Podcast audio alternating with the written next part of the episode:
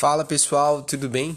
Estamos aqui em mais um podcast Café e Propósito. Eu espero que a mensagem de hoje possa te inspirar, possa trazer para você uma luz, uma luz para algo que talvez você não tenha refletido nesses últimos tempos. Bom, para quem não me conhece, me chamo Douglas Matias, eu sou fundador da Next e um dos idealizadores e fundador desse podcast Café e Propósito, o podcast BH, né? Vocês ainda vão ouvir muito falar sobre esse podcast. Tem muita coisa boa vindo pela frente. Mas eu queria separar o episódio de hoje para falar um pouquinho sobre o poder de servir. A grande reflexão que eu queria trazer para esse momento aqui é justamente qual é a capacidade que nós temos como seres humanos de inspirar pessoas, de servir pessoas de principalmente transformar vidas. Né? Não sei se você já parou para refletir ou pensar. É, eu sempre me pego pensando na vida. Né? Eu sempre me pego refletindo sobre algum ponto existencial assim que me faça pensar sobre o nosso papel aqui nessa terra.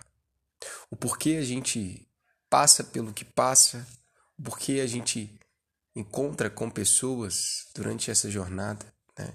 Sejam pessoas para amar, sejam pessoas para caminhar, sejam amigos, família, sejam relacionamentos.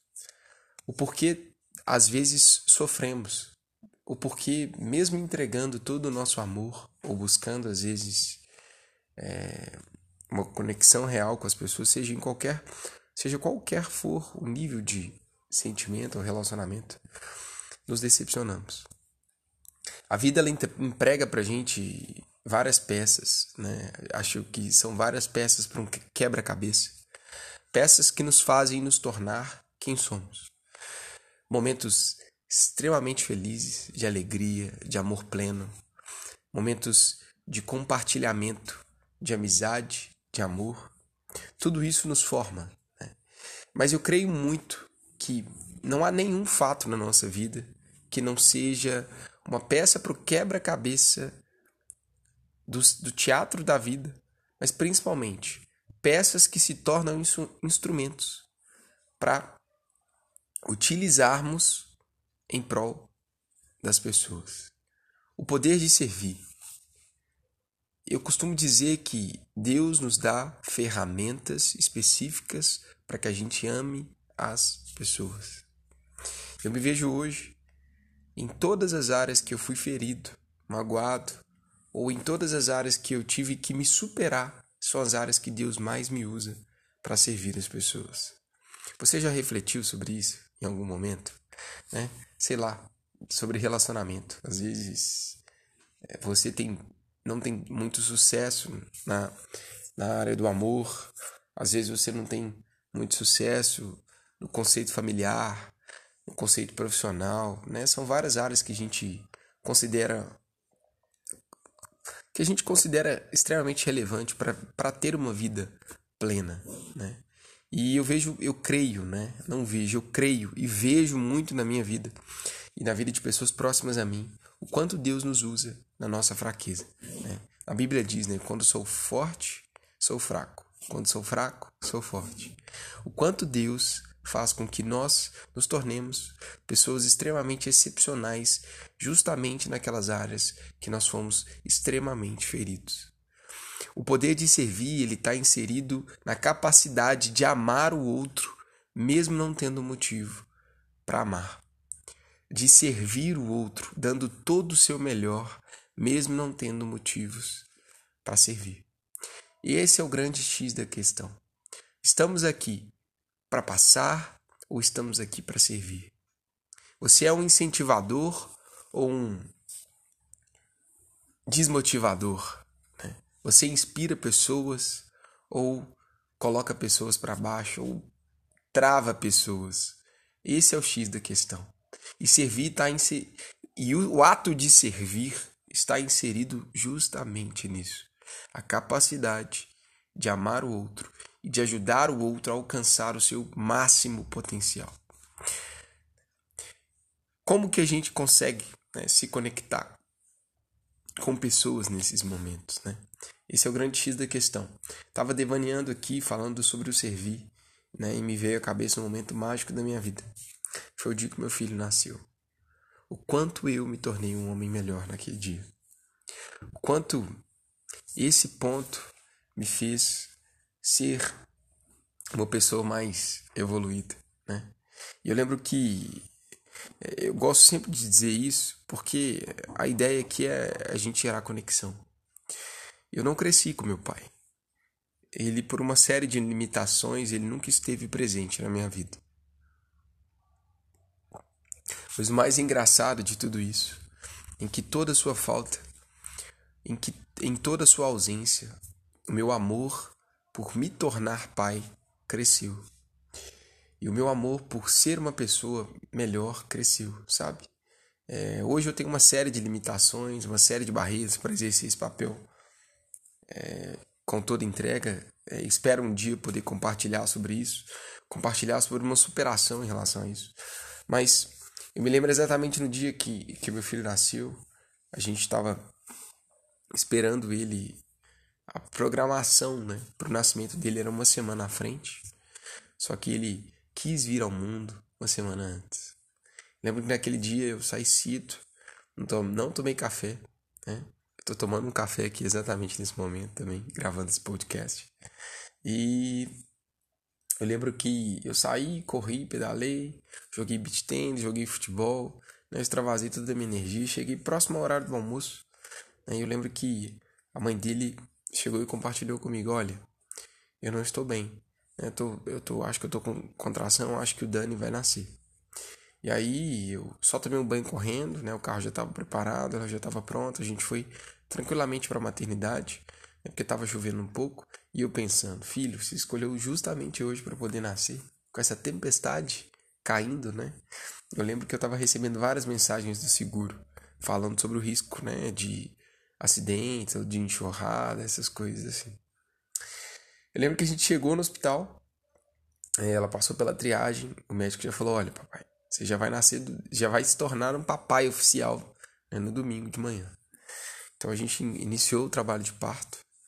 Ela começou a preparação né, para ter o Dan. E eu lembro que foi bem complicado até que ela conseguisse se estabilizar. E quando ela se estabilizou no conceito de dor, né, é, por volta das 23 horas, eu cansado, ela dormindo, eu tomei a liberdade de sair da sala de pré-parto para poder tomar um café. Né? E para quem me conhece, sabe o quanto eu sou apaixonado por café, sabe o quanto é, é ruim ficar sem tomar café, né? Como que a gente fica com dor de cabeça, essas coisas assim.